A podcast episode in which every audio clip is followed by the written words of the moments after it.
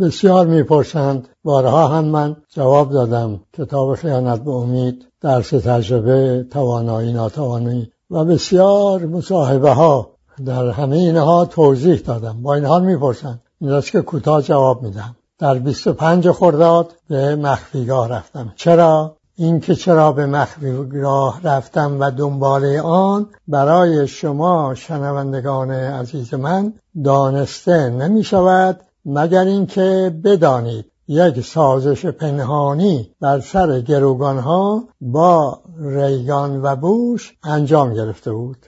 بدون اینکه این را بدانید و بدون اینکه بدانید انگلیس ها جنگ را در سود خود می‌دانستند و می‌خواستند ادامه بیابد و اسرائیل واسطه و دلال خرید اسلحه برای ملاتاریا بود نمی‌توانید بفهمید چرا کودتا شد چرا من به مخفیگاه رفتم. به مخفیگاه رفتم برای اینکه کودتا شد.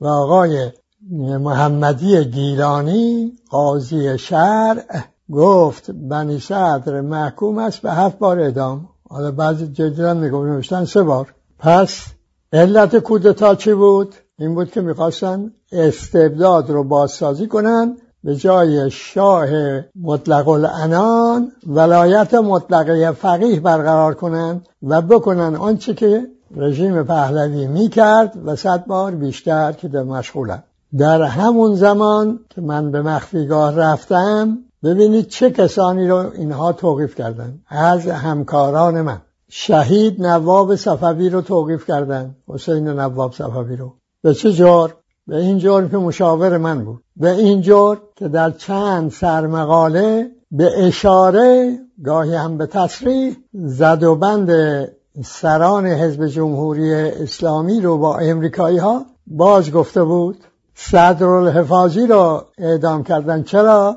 به خاطر اینکه یک گزارش صد صفحه‌ای درباره همین سازش های پنهانی به من به عنوان رئیس جمهور داده بود. زلفقاری رو شهید کردن. چرا؟ به دلیل اینکه اون کودتای نوژه را کشف کرد. یعنی دستندار کاران کودتای نوژه را کشف کرد. و بسیاری دیگر. چرا؟ برای اینکه به مقاومت ایستادن به همه اونها درود.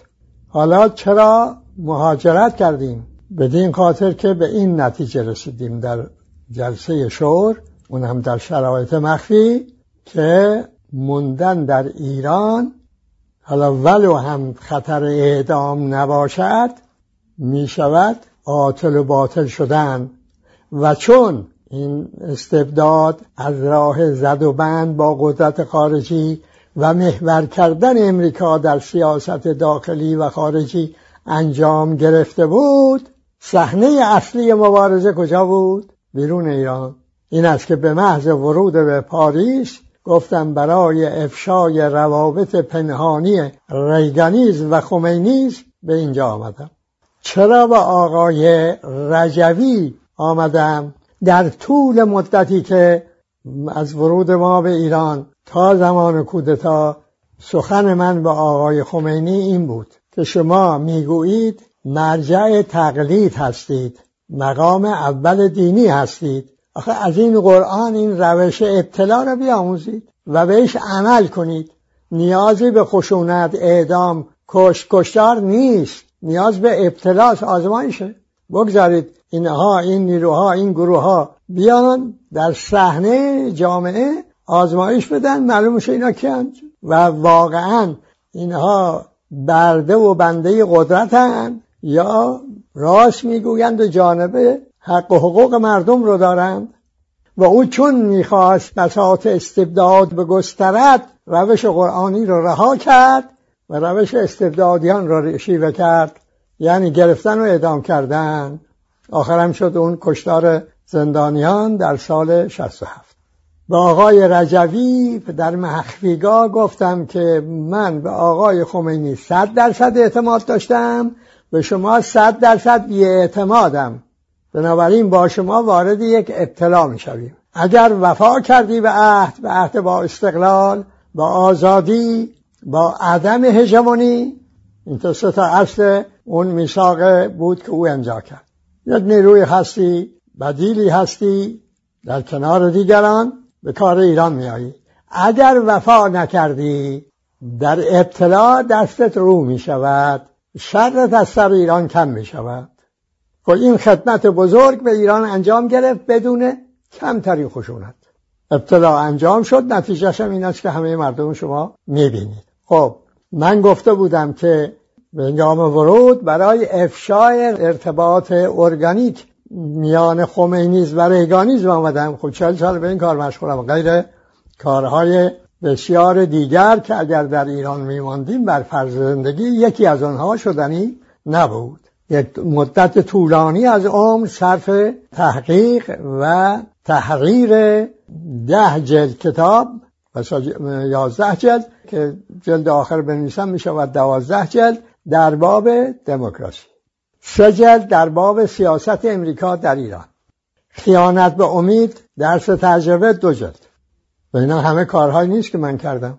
کارهای بسیاری در قلمرو بازیافت اسلام به مسابقه بیان استقلال آزادی نیز انجام دادم. حالا مصاحبه ها مقاله ها وضعیت سنجی ها و گزارش های مستند در باب همین اکتبر سورپرایز ایران گیت اینها هم که از اندازه بیرون. بنابراین نتیجه کار این است که امروز افکار عمومی دنیا منظور مردم ایران امریکاییان اروپاییان. می‌دانند که این سازش پنهانی انجام گرفته است و می‌دانند به انقلاب ایران خیانت شده است. این مهمترین بخش و دلیل آمدن من به خارج بود. ادامه انقلاب ایران تا انقلاب سوم به سرنوشت دو انقلاب اول و دوم گرفتار نشود. تجربه در نیمه رها نشود. بسیاری از ایرانیان می‌دانند و بسیاری از غیر ایرانیان می‌دانند. اصول راهنمای انقلاب ایران کدام ها بودند؟ و اونچه آقای خمینی و دستیاران او کرده اند خیانت به اون اصول بوده است. و امروز قانون اساسی بر پایه اصول پنجگانه یکی دیگر از کارهای این مدت است و حاصل عمر که با همکاری کسانی که بر خط استقلال آزادی ایستاده اند به نوشته در آمده و حال و آینده رو برای مردم ایران و بسا مردم جهان چون پیشنهادی است به همه جهان روشن می کند گمان من این است که کارنامه جمع ما موفق است و اینکه اینها توانستند الگویی بشوند به معنای جمعی که در اون جمع رو رابطه ها رو زور و قدرت تنظیم نمی کند حقوق تنظیم می کند جامعه ایرانی بخواهد از وضعیتی که در آن از خارج بشود نیازمند این الگوست. برای اینکه این جامعه هم میباید که رابطه ها رو میان خود با حقوق تنظیم کند. شاد و پیروز باشد